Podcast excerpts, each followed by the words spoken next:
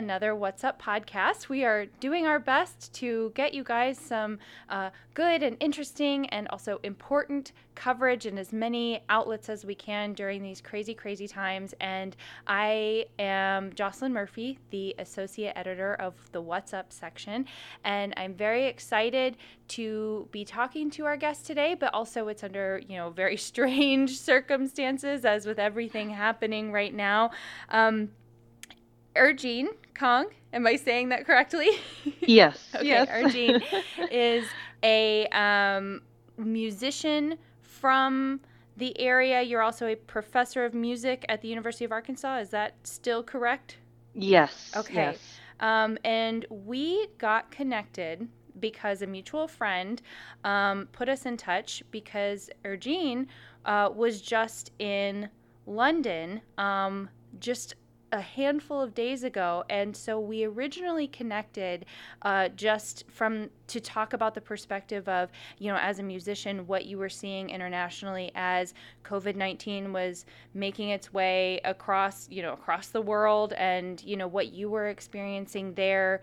Um, but being able to talk to you because you're you're from arkansas and so we had that local tie and then things changed a little bit um, so just kind of going back over our timeline here, Er-Gene, you and I connected on Thursday, March 19th. Um, yes. I think it was very late in the night, like, uh, you know, you're, you were several hours ahead of us, but essentially our first email correspondence was Thursday, March 19th.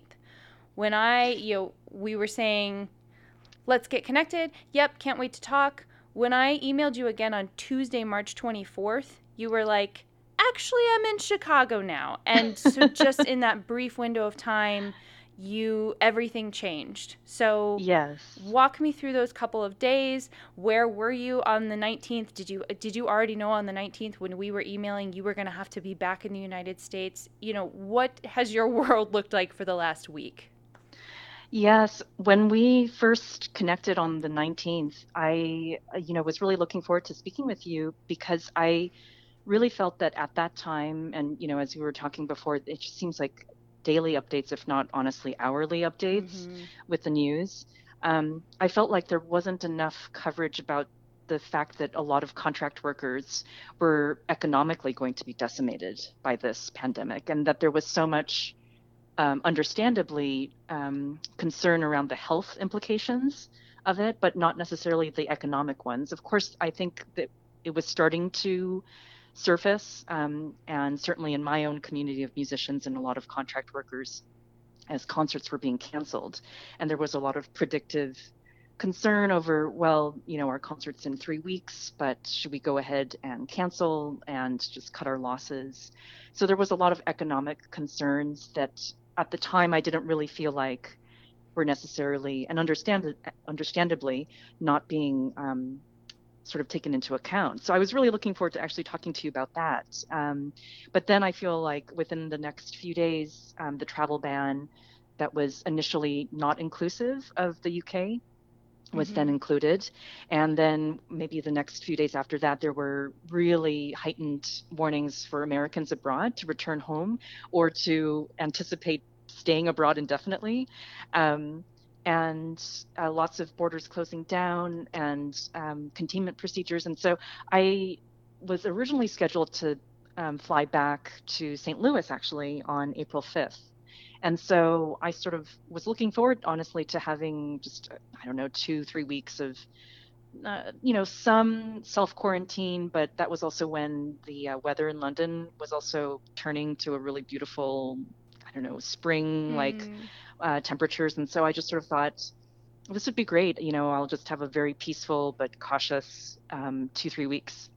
Um, as I was watching the news, like everybody else was, I'm sure, it really became obvious that uh, I didn't want to take the risk of waiting two, three weeks and possibly being told uh, the situation is of, you know, grave concern and we're just not allowing anybody um, citizens or permanent residents to enter until this is all contained. So I took my chances and traveled, um, made arrangements to travel over the weekend um, uh, on Tuesday.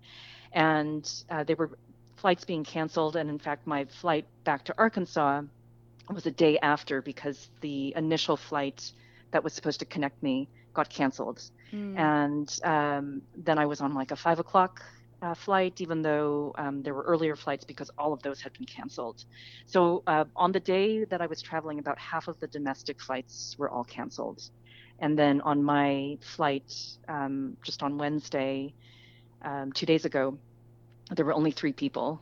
And wow. it was a really eerie uh, situation. Um, you know, I had some friends who basically I think we're trying to infuse a little bit of humor and lightheartedness and say, "Oh, I've always wanted to have a private jet experience, and now you get to have it."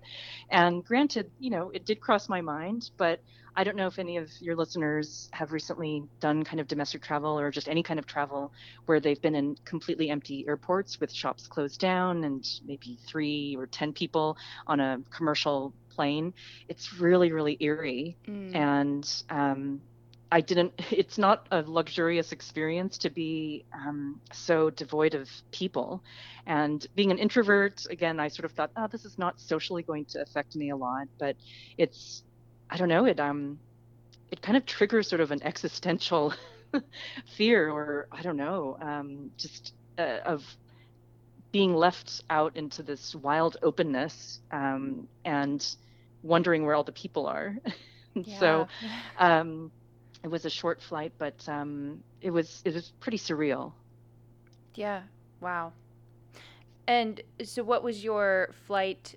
That that was the flight from Chicago to Fayetteville that you're describing. Is that correct? Yes. And I went in to check in, and um, you know, uh, they gave me the option to do a seat assignment, and I noticed I was all the way in the back, and so I sort of thought, well, there's only nine people on the plane, so I might as well just choose somewhere in the middle or just someplace closer. And I don't know what had happened by the time that I made that um, seat assignment, and by the time I actually boarded the plane, there were only three people. So I don't know if it was just outdated information, but I already thought nine people was pretty extreme. Mm-hmm. And granted, I don't think there were going to be that many people traveling from Chicago to Arkansas that day anyway. But I've I've never been on such an empty trip before. Mm-hmm. And as you know, XNA also is only allowing for passengers to enter the airport, um, and I think all the garages are also closed. So mm. if you're if passengers are being picked up, it's loading zone only. Wow. Yeah. So just empty all all around. Right. Right. and just the, the the previous day, I believe you said you you came over on an international flight. Was was that similar feelings of unease, of eeriness around the airport that you left from and the Chicago airport? Yes, it was a little more packed. I would say with that international flight, it was maybe about 50% but um, all the shops were closed. It was day two of the UK lockdown. They announced a lockdown on Sunday night, so I guess day and a half or so. So I think um, the shops had already been closed prior to that, but I think Sunday was sort of the strictest measure that was put into place. Um, and uh, basically, it was just citizens and permanent residents. And so I, for example, just a few um, uh, people before me, there was um, someone who was on a J1 visa, which I believe is a exchange student or um, exchange um, professorship visa, and she was traveling with her partner, who I assume was American. So they were traveling together, and um, I just hear all of a sudden, "I'm sorry, you can't board. Uh, J1 visas don't count." They're not permanent residencies they're, they're considered temporary visas. And i just don't think that they accounted for that. Mm. um, policies are changing and i think there was some sort of grace period maybe put into place at some point. So i just don't know. I mean i to be honest have a hard time keeping up with all the different developments. Right. Um, but it was really emotional to see them basically what you know having to see her be left behind with no plan as to what would happen um, so he he traveled and he boarded and um, and she basically I think you know just had to wait around and see what what is going to happen with all of this. Mm-hmm. Yeah, it's um, I feel like there's been it it seems you know I, I have not left Arkansas, but just seems like there's a lot of uh, unknown, uh, a lot of chaos everywhere right now while people are trying to get the details of, of what can happen and what is happening and, and what they can do. And, uh, you know, a couple weeks ago when the first, you, you mentioned the first travel ban was in place that did not originally include, include the UK. Right. Uh, you know, we were hearing all these stories coming out of of Americans in Europe who were panicking because they thought that included them, and you know, it didn't. But you know, there was a lot of misinformation and a lot of confusion, and a lot of you know, we were seeing footage coming out of the airports where people are stressed and they're in these mile long lines and they're scared. Um, was there any sense of that in the UK when this announcement was made that there was going to now be a travel ban on the UK, and, and you've reached the point where you felt like you needed to go ahead and leave?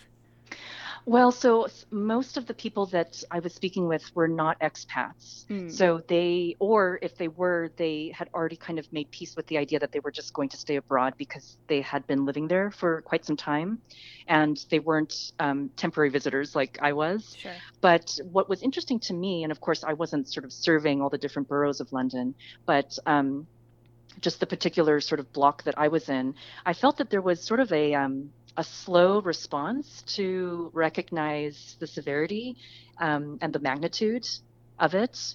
And I don't know, maybe this is every country's story. I don't know. But um, maybe because it's unfamiliar, maybe because in certain situations like Ebola or SARS, it had been relatively well contained. Um, but I just felt that it took a while to kind of galvanize everybody um, I mean, I think even from the government, you know, I think the lockdown was uh, just, you know, when it was announced just last Sunday, people certainly had been reading about it for several weeks prior to that. Mm. Um, what was interesting though is um, there were definitely shortages of hand sanitizers um, and eggs, um, and they were rationing them out.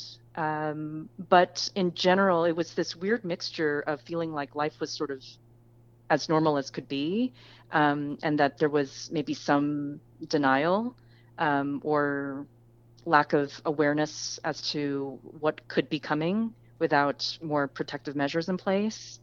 Um, and also panic. Like I felt that all three of those things sort of ex- coexisted together, depending wow. on kind of what aspect of life you might be encountering that day. Mm-hmm. Um, and I've I haven't been in large crowds of people where you know you sort of have been reading or seeing in um, other national news where people are sort of raiding um, large supermarkets and there sort of a shortage of, of supplies for weeks um, as people sort of stockpile things that they feel that they need.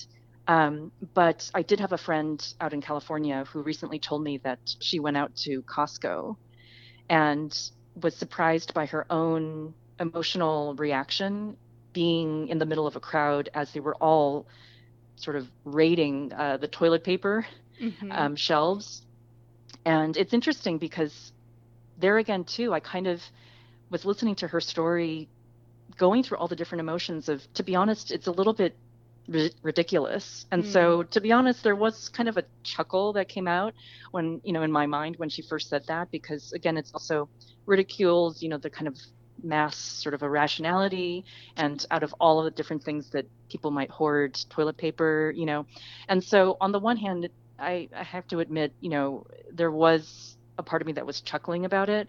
But then as she went on with her story um, i don't know i really started to the gravity of the situation really started to sink in for me because um, you know uh, i grew up in la and so uh, just hearing her story made me think of the LA riots. Mm. Um, and again, I wasn't necessarily in front and center of like the raiding and the looting and the violence that had happened, but um, it, you know, growing up, it was kind of traumatic to just see to see all of that, and just hearing her describe sort of the madness in the grocery stores, um, it made me, I don't know, it, it kind of brought back those childhood memories of that kind of I don't know, sort of the insanity of a situation gone uncontrolled.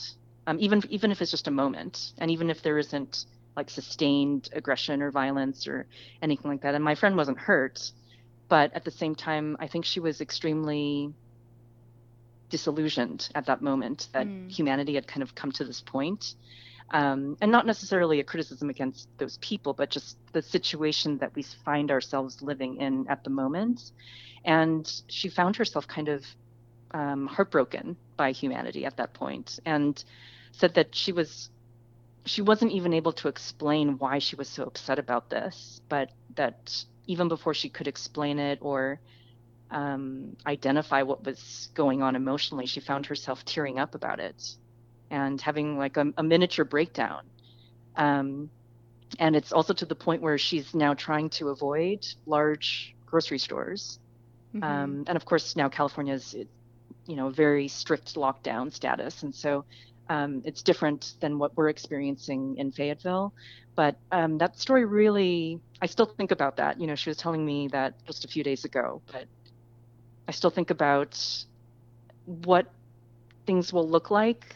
Um, I'm I'm optimistic. I hope, as most people are, that we will survive this, and obviously there'll be a lot of things to discuss about what we learn and how to move forward from a, a policy and systems point of view. Um, as a musician and as an artist, I I just feel like there will be so much trauma and healing that will need to happen. Mm. Um, I also remember, like most people do, how um, airport travel changed forever after 9 11.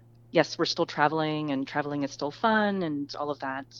But, um, you know, I still remember the days when the cockpit, tor- the cockpit door used to be open and family and friends could actually say goodbye to you and give you a hug uh, right before you boarded. Um, and I distinctly remember now not being you know 9-11 changing that forever mm-hmm. and i just wonder sometimes after we survive this how classical music and large gatherings um, i don't know just the way in which we deal with people will change um, after having experienced something like this i feel that at least for me there was already a large presence of possibly fears of large gatherings in public spaces because of terrorism and mass shootings mm-hmm. and random acts of violence that would happen in these public spaces anyway.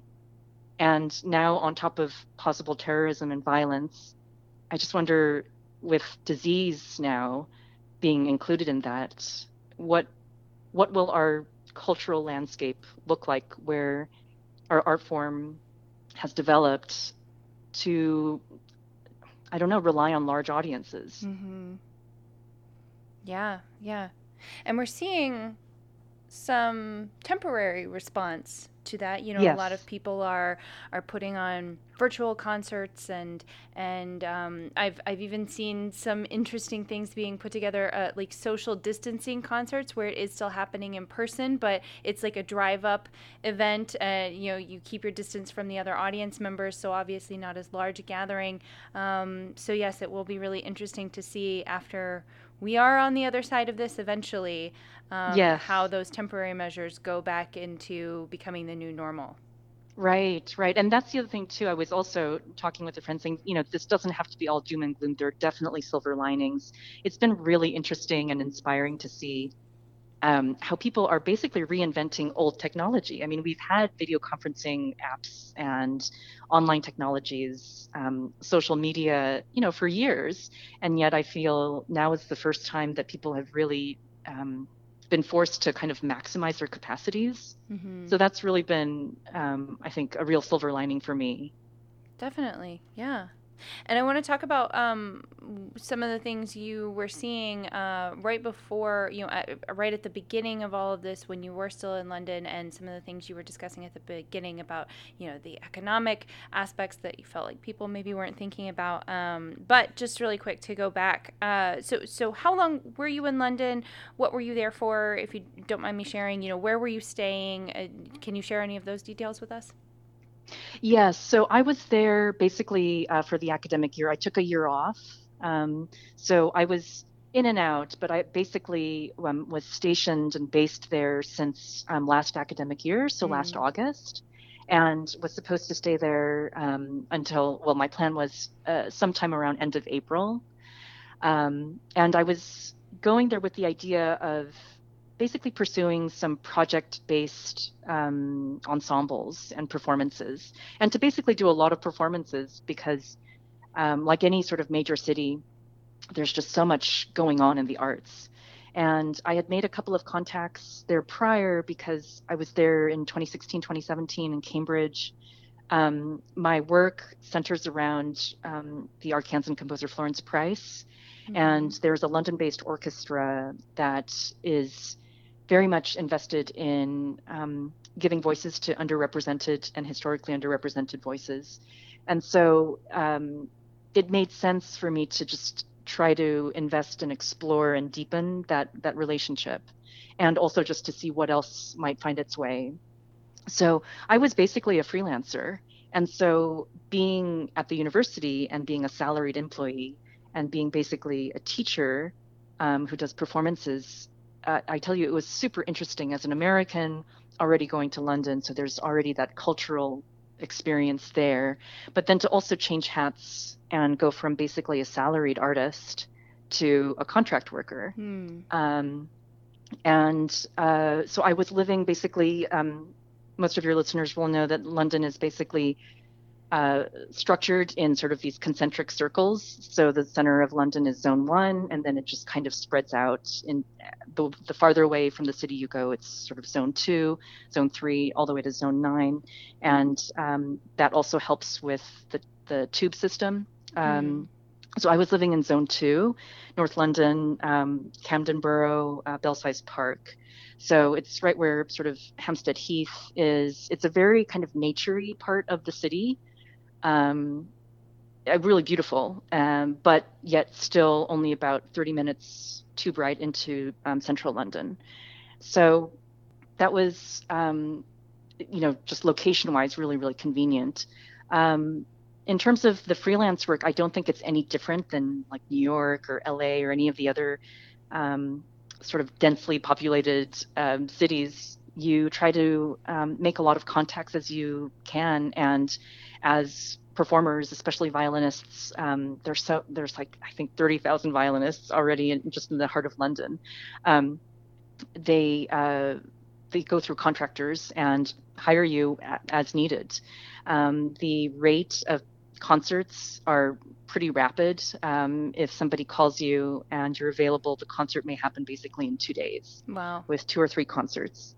Um, and most people who freelance for years, basically, even though they're basically living, you know, project to project, will be able to rely on their prior business relationships to kind of get a rough gauge of how much they can expect to make um, within a month, within a quarter, within a year. Um, so obviously, when these concerts were canceled and by contract, um, they they either happen and you're paid or you're not. Um, there isn't really uh, protective policies, although uh, the musicians union there does have some policies that basically say if you cancel an event within a certain time period, you're guaranteed X percentage of the original payment. But when it's sort of um, acts of God or um, sort of unforeseen circumstances, I think basically all bets are off. And so many of these arts organizations rely on the incoming revenue from those performances to then turn around and pay the artists. So when the event doesn't happen, um, you know, everybody suffers. Mm-hmm. And in fact, I, I too was supposed to go on um, an orchestra tour um, in two weeks. That was funny enough, it was actually going to be a North American tour. So for all these European musicians, they were very excited. Some of them who were going to be traveling to the U.S. for the first time, but many of them were from continental Europe. So obviously, when that travel ban was put into place, that sort of uh, made it impossible for them. But then some of the UK musicians who were involved sort of said, "Well, but we can still travel." Um, and then the UK ban was then put into place, and it kind of killed off the project altogether. Yeah. Um, many of my musician friends live with no buffer, with no savings, like many contract workers. Mm-hmm. And I don't think um, it's an uncommon thing to say that none of us uh, financially, I think, would have been prepared for something like this. Um, and so many of them are fine with just a three month savings or three month buffer. But um, with our current timeline, many of them are very scared about um, what options may be available because as you know a lot of unemployment benefits do not really extend to contract workers. Hmm. Yeah, it's I, I feel like there's so many things going on in, in every industry, every field, every person that if it's not the person in your office next to you, you know, Right. if, if it can be uh, somebody you interact with every day, but if you're not part of that field, uh, there's innumerable um, elements affecting everybody that I think it's it's hard for the rest of us, you know, not in not in that person's shoes to realize all of these things are going on with everybody around us, every single element that's going to affect everybody. Right, right, exactly. And I think this has just shown the level of interconnectedness of everybody, um, socially, professionally, economically. Um, and, you know, yes, it's sort of an engineered recession, but I think what the musicians are also concerned about is let's just say in three months the country reopens for business. It doesn't necessarily mean that they will be able to recover. It's not an on and off switch. You know, Mhm. financially, the damage would have already been done. And to recover those lost expenses uh, will take a very long time. I mean, three months of lost expenses will take double, if not more, to recover. Um, not to mention, there's only so much you can do. It's not like um, it's some hypothetical puzzle of, well, let's just work, you know, 200%, and then Mhm. you'll recover it in three months' time. So, um, and not to mention, you know, audience reception as well. I don't know. I, I mean, it's hard to predict how people will feel. Um, I think there will need to be some sort of mourning period and transition period. Mhm. Um, so yeah, it's it's this massive period of uncertainty. Yeah. Um, but as as we discussed, you know, some people are are um, continuing along with with a show or a concert they would have had anyway, but they're moving it to virtual. Some people um, have have shifted into okay, what can we do mode? What Right. can we, you know, what can we do to number one keep people's spirits up, to get them art, to get them entertainment, but also people in the mode of what can we do to help our musicians? What can we do to help these people that you're mentioning who are contract workers who all of a sudden have no uh, income for this foreseeable future. Um, and I would think that even among musicians, even among artists, would vary even by genre because, you know, an experimental um, electronic show has a different audience and might conceivably be able to transition online to a virtual field easier than a classical music concert. So, what are you seeing so far? As far as I know, you just returned to Fayetteville, so maybe this is more speaking from you know your international perspective, or just on a whole. What are you seeing so far um, from the people you're interacting with? Uh, if you've heard anything from people in Fayetteville, you know what are you seeing as far as all right? What what are we doing? What are we doing to move forward in this moment? Mm, I I've been seeing basically two kind of opposing um, reactions. I would say one is what you just spoke about, which is a deep dive investigation into can how can technology and remote concertizing still continue to um, be a source of monetization, basically for artists. Um, it's I mean, it's totally new territory um, in terms of trying to substitute, let's say, an orchestra concert with 400 tickets in a large auditorium. Um, maybe thousands of people are tuning in into a live stream, um, accepting donations. But how does that necessarily work? How, how will it work for organizations? I think these are the questions that are still being discussed and still being worked through Mm-hmm. um, and workshopped. And so I think a lot of people have been finding a source of inspiration and strength and possibly reinvention um, through, again, just re examining the full capacities of technology to connect. The other opposing sort of reaction actually is that a lot of musicians are looking for just economically how to triage their financial situation and are looking to pick up secondary skills as soon as possible, some of which may have nothing to do with music. And in London, what's been interesting, it's it had already been going on Um, and therefore, I think maybe something like this presented the momentum for it to go full steam is technology um, and coding. And mm. so a lot of my musician friends, for example, were already coding on the side. Um, and now that this has happened, I think they're trying to look for ways in which they can continue to refine their skills um, and also continue to look for work.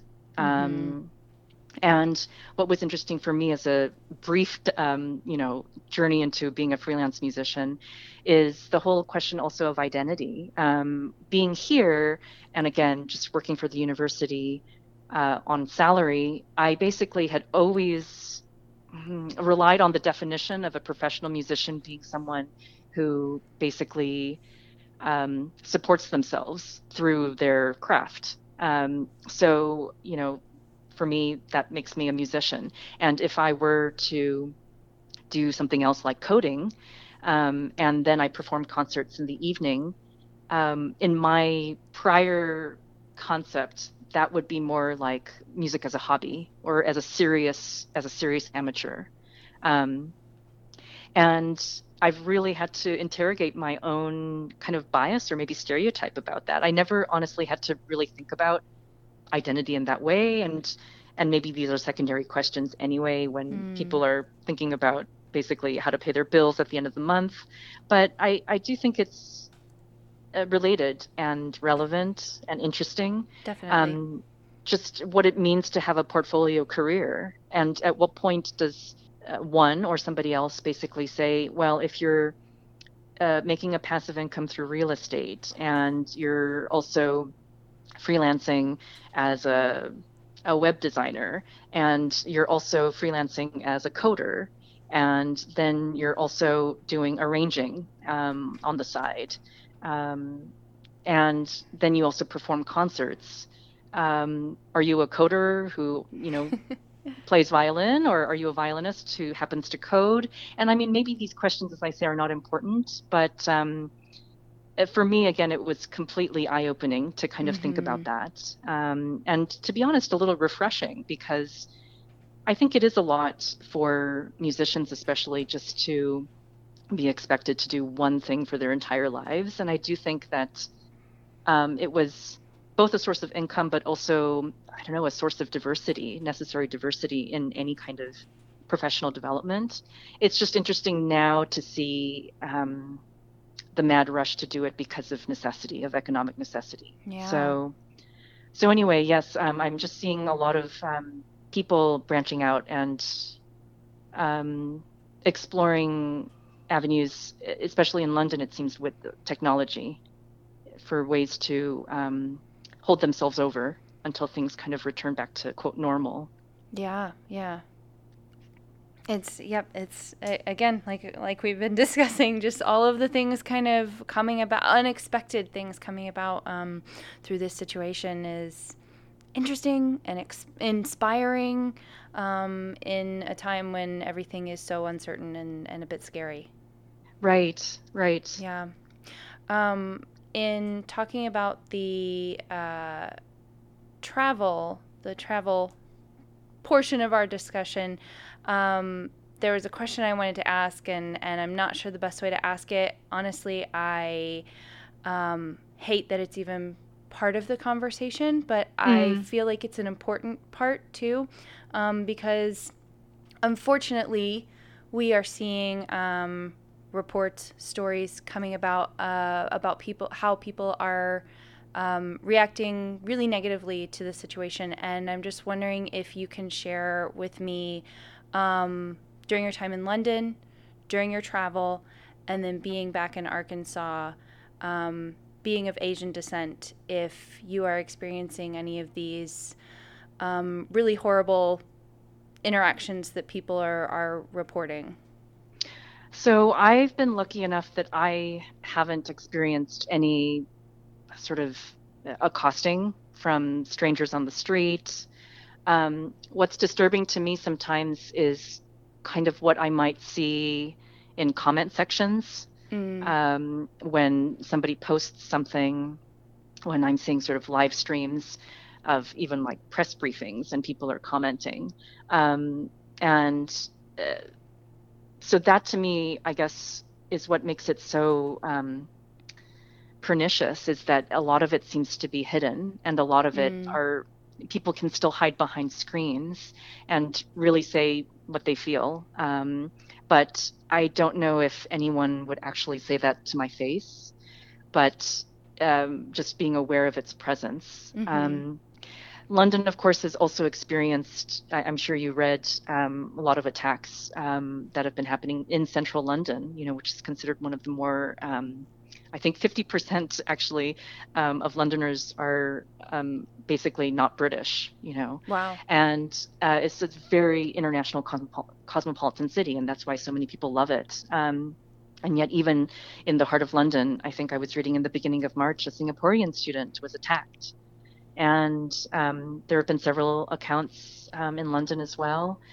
Um, when I first came here, I, you know, to do my sort of grocery shop, I, I went to Walmart and I have to be honest with you, I, I have to make sure that I don't let some of these biases get the best of me. Mm. There was a man who basically um, stopped and he said, Hello, are you Chinese? And I have to say, Jocelyn, you know, just because of the, the climate, you know, I immediately in my mind sort of got wide eyed and I mm-hmm. thought, oh my mm-hmm. gosh, why are you asking me this question right now? um, and I said, actually, I'm not. And I just wanted to move on. Mm-hmm. And then he said, okay, well, then where are you from? And I always try to answer this question a little bit, oh, I don't know, like deviously. And I sort of say, mm-hmm. oh, I'm actually from California. I'm from LA. And then he said, no, no, no, that's not what I meant. You know, what's your ethnicity? And I, I, sort of thought, well, I know that's what you meant. And I was just hoping that you would kind of accept that answer and move on. Mm-hmm. Um, and and I said, well, I'm Korean. And he said, oh, that's really, uh, sorry, that's really interesting. I was just asking if you were Chinese because I've actually been studying Chinese for years. And I was, you know, I'm still looking for conversational partners. And um, I've been taking Chinese lessons at the sort of local community. And so there was sort of a legitimate um, you know deeper reason for him asking these questions. But i i found myself sort of on guard um, of course yeah. and to be honest that's the other thing about arkansas which you know i whenever i travel and come back is just the openness of strangers to just um, have conversation that i mean could be quite involved um, because that usually doesn't happen in London. Mm. People are so busy, you know, um, getting from point A to point B. Um, it's also, I don't think, very cultural to basically be striking conversations with strangers. Um, so everyone kind of keeps their head down and, for the most part, just keeps to business. And conversation is um, just practical. Mm. And so I become so used to that. Um, and it's also considered, I guess, a form of respect to strangers as well, not to kind of take up their time. Um, so, you know, my first experience back, you know, a stranger is asking me my ethnicity. Um, I found myself completely on guard and took it negatively and assumed the worst. Um, but I just, you know, that's the other thing too is I, I find that maybe, maybe it's Arkansas, maybe it's just the situation. I do find that some people are more willing maybe to be social than they might generally be. Mm because maybe they're looking for a little bit of social contact amidst all this social isolation. I don't know. Um, but all of that just to say, I've been lucky not to personally experience anything. But um, I think the interesting thing is that it doesn't take a personal attack to be uh, maybe traumatized is too strong a word, maybe affected. Um, I've definitely been affected, and it's definitely on my mind. And I think that's maybe the real sad situation in all of this is that, um, to be honest with you, I think about it all the time. Mm-hmm. Yeah, absolutely. I mean, like I said, I I wish it wasn't part of the conversation. Um, right. I, you know, would would rather not bring bring race into the conversation at all. Um, but it's just uh, been so striking to me to see people reacting the way that they are. Um, it, right. it does. It just, it's like we've been discussing, you know, um, it's easy for me to not realize how this pandemic is affecting, you know, these workers in this industry over here or these people over here. I think it's another thing that's uh, probably pretty easy for uh, white people to not realize uh, or or realize, but then it's easy to go, oh, that's unfortunate, and then move on with their day. Whereas, like you said, it's it's on your mind constantly. Exactly. No, I'm so glad you're bringing this up, Jocelyn. And uh, I think it's so important. Um, a friend of mine also reminded me that after 9 11, there were so many attacks against, against Muslims. Mm-hmm. Um, there was so much effort on the CDC's part to name this virus COVID 19 and not like the Chinese flu or something like that. Um, you know, they were even talking about um, when there was the swine flu, so much of the pork industry sort of suffered, you know, so the way in which we name and understand viruses, um, you know, has a deep impact mm-hmm. for sure. Absolutely. And yeah, thank you for, for talking about that with me. Um, hopefully it will you know continue to get better. Um, yes. You know, uh, luckily, like you said, you've not um, had any direct uh, accosting. Um, hopefully, it stays that way. Yes. Um, but not to change the subject, but I do want mm. to shift to maybe something a little more lighthearted. Um, yes. I I uh, taken up so much of your time, but I I'd like to end on something a little a little more um, uplifting. Hopefully, yes. I'm wondering. Yes um, you know, what you see or, or what you hope uh, the role of the arts will be in helping us get through this. Where where do we go from here? You know, where does our community of musicians go from here, and how are the arts going to help us get through this?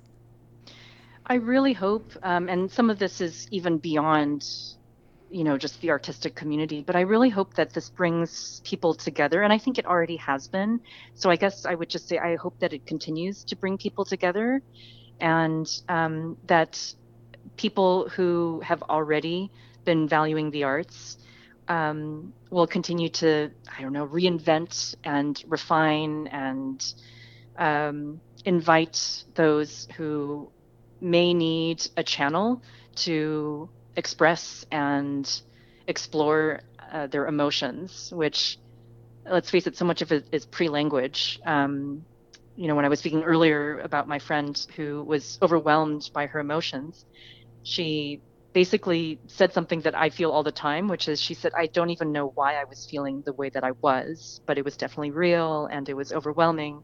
And the fact that I actually couldn't put words to it or even explain why it was happening was what made them so powerful. And I think back to my personal reasons for being so invested in music, of course, I was really young, so a lot of it weren't you know fully considered decisions mm. but um, they were definitely instinctual which is i found it to be such a valuable and irreplaceable vessel for my emotions um, i mean i think all art forms for me are so meaningful but it just happened to be that sound was the first thing i suppose that entered my own life and that love and that acknowledgement of power and that capacity to create community is something that I've always valued and have always tried to play my own little part in maintaining with other musicians and um, arts lovers. So I hope that something like this, although I would hope that it wouldn't take something like this maybe to bring the discussion to the fore, but I do think that because of our extraordinary times, it does force us to to come together and um, I don't know, um, learn to really support each other um, as artists and as people. So um, I definitely am optimistic, but I'm also aware of um, the cost that um, it'll incur.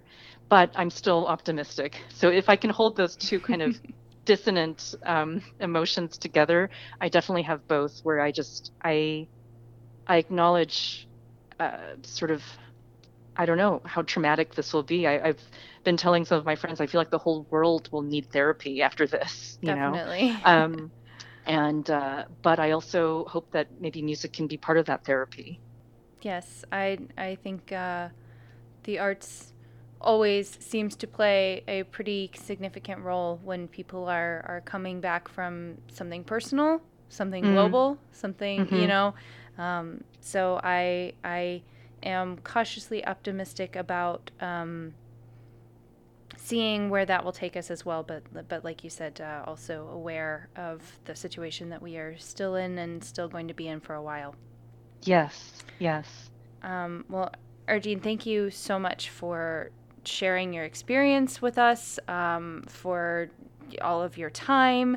Um, I can't thank you enough, and we are just so glad to have you back in Fayetteville safely. Um, and hopefully, we can um, start start moving forward as a community and, and figuring out things we can do to come together, like you said. Definitely. Thank you so much, Jocelyn. When um, we first got connected, I sort of thought, wow, this seems really self indulgent. You just wanted to interview me talking about me. um, so thank you. I should be the one thanking you for allowing such self indulgence. Just talking about my own experiences and giving me a platform to do so. So thank you. No, it's been wonderful. And for um, just a just another slight touch of self indulgence, um, where where can we find you? Do you have any upcoming projects we should look forward to? You know, do you want to point people to your website or social channels? Where can we find you? Ah, so um, I'm in the works right now um, with a colleague. Uh, I think that you know Katie Henriksen. Yes. Um, just want to kind of give a shout out to Katie Henriksen. That was Um, the mutual friend try- who connected us. exactly, exactly. She and I, um, it's in the very sort of formative stages, but we're going to try to see what we can do um, for um, a remote salon. She's already done one, but we're kind of planning uh, future remote salons and.